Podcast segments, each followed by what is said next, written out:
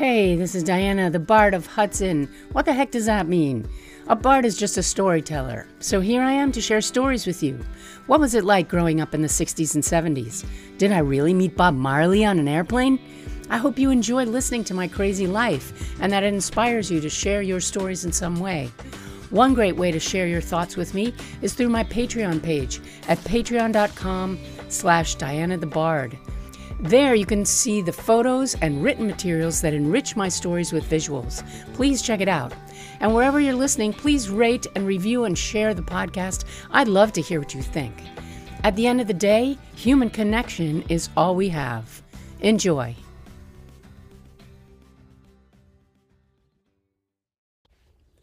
Hello, welcome back. Thank you for being here with me today. And today I'm sad and I'm going to take a pause in my trajectory of telling stories to say a tribute to Dave because he passed away yesterday. Maybe, maybe I'll be able to do this. We'll see. In any case, I thought, well, it would be fitting to tell you a little bit more about him and talk about some of the wonderful things that we shared. And I'll probably tell you more about them in future episodes as well as I go through different time periods of my life, but just to talk about him a little bit as he ascends to the next realm. He he passed away peacefully yesterday morning uh, after a fantastic evening with wonderful friends and family all gathered around, even though he was no longer responding or maybe even aware, not even sure. But he was in the room when we first got there yesterday morning, and uh, and then after a little bit, they moved him to a hospital bed in a different bedroom in his home but people he loved came and went all day, and his dear brother was there, having come up from Charlotte with his wife, and they hung out all day and uh, were lovely and went and bought them a Christmas tree and and took the dog for a walk. And we had cocktails and trimmed the tree and and put on Dave's favorite Christmas albums, the Randy Travis Christmas album, which is a staple in our home, and we play it every year when we decorate the tree, ever since my kids were little. And we had a beautiful time all gathered together and telling funny stories. And my daughter played the ukulele and played some of Dave's favorite songs. And we just passed the time of his last few hours uh, in camaraderie and and joy amidst the sorrow. And we kept going in to visit him and talk to him and and tell him it was okay to go because he was suffering a lot at the end there, having a very, very hard time breathing. And that was very difficult to watch. But uh, he was a trooper, a fighter all the way through. He, you know, from the moment he was born and and they and his parents were told he wouldn't come home. I mean, he survived another 62 years, you know, if you think about it that way. And then from the moment he was diagnosed with this awful tumor and was told he could only have two years, he survived another three and a half. And so he was determined, and uh, he was always athletic and fit and wanting to, you know, be healthy. And so it was, you know, always an irony to think these kind of things could take somebody down who always cared about being in good shape and and eating well and such. Mean, you know, sometimes that doesn't make a difference. But I mean, that's very cynical. I am sometimes cynical. And he he did some incredible things in physical wise in his life. He climbed a bunch of mountains. Um, he was always a hiker, but he went on an incredible climb with my mom and my cousin Laura, and they climbed Mount Aconcagua in Argentina, and it was uh, 19,000 feet uh, and more high, and they had to have all kinds of equipment and, you know, stop at various base camps to acclimatize and such. But it was an incredible feat that they did, and there's a picture of him on the summit against the rising sun. That is a triumph of will.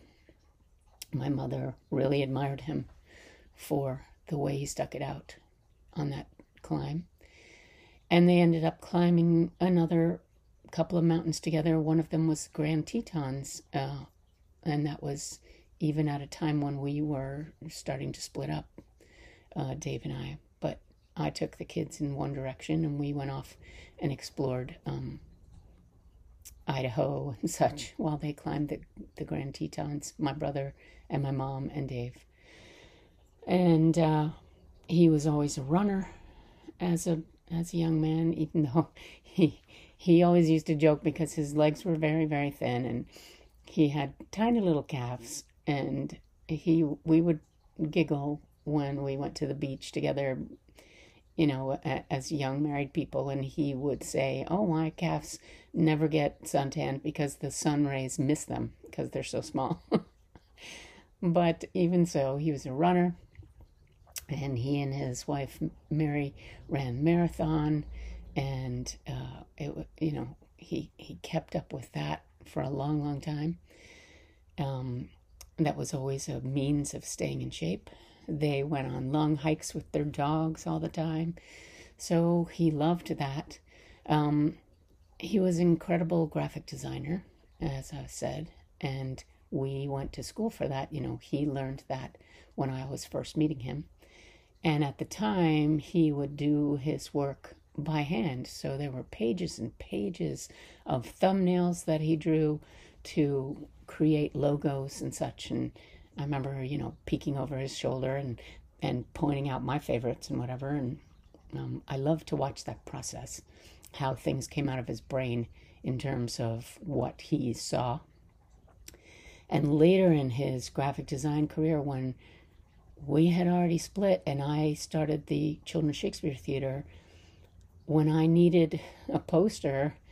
Even though uh, when we were kids and we did the Shakespeare Theater, the posters were all hand drawn by the kids, and that could have been an option. But I knew I had this incredible resource, so I asked Dave, even though we weren't together, if he would be the graphic design team for the Children's Shakespeare Theater, and he most generously agreed, and he did it pro bono for 20 years.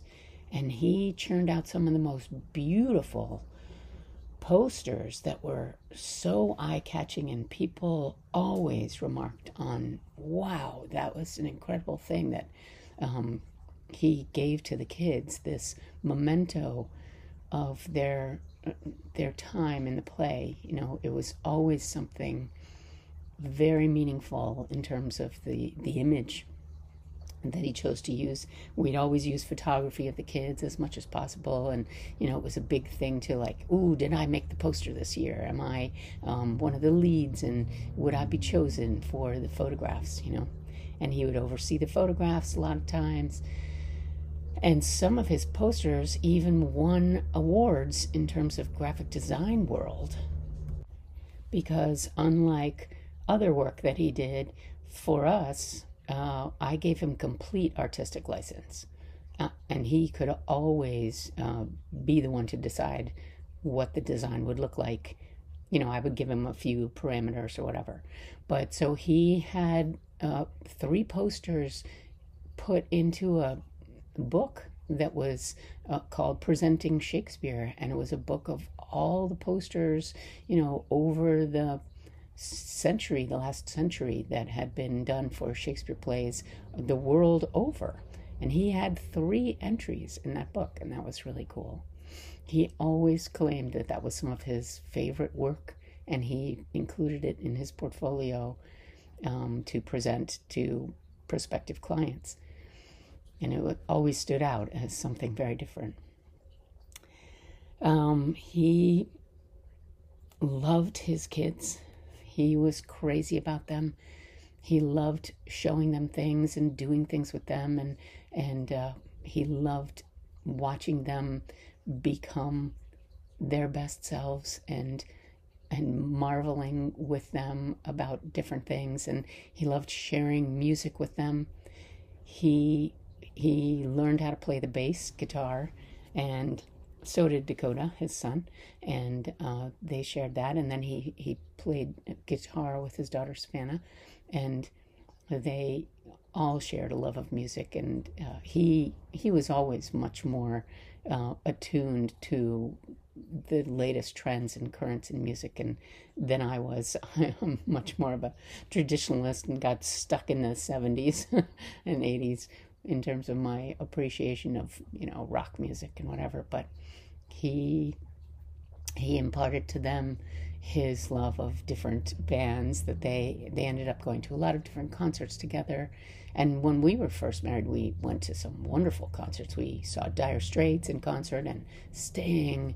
And uh, yeah he always loved going to see live music. It was very important to him. Um, and we actually together participated in a band that was started by my friend from high school.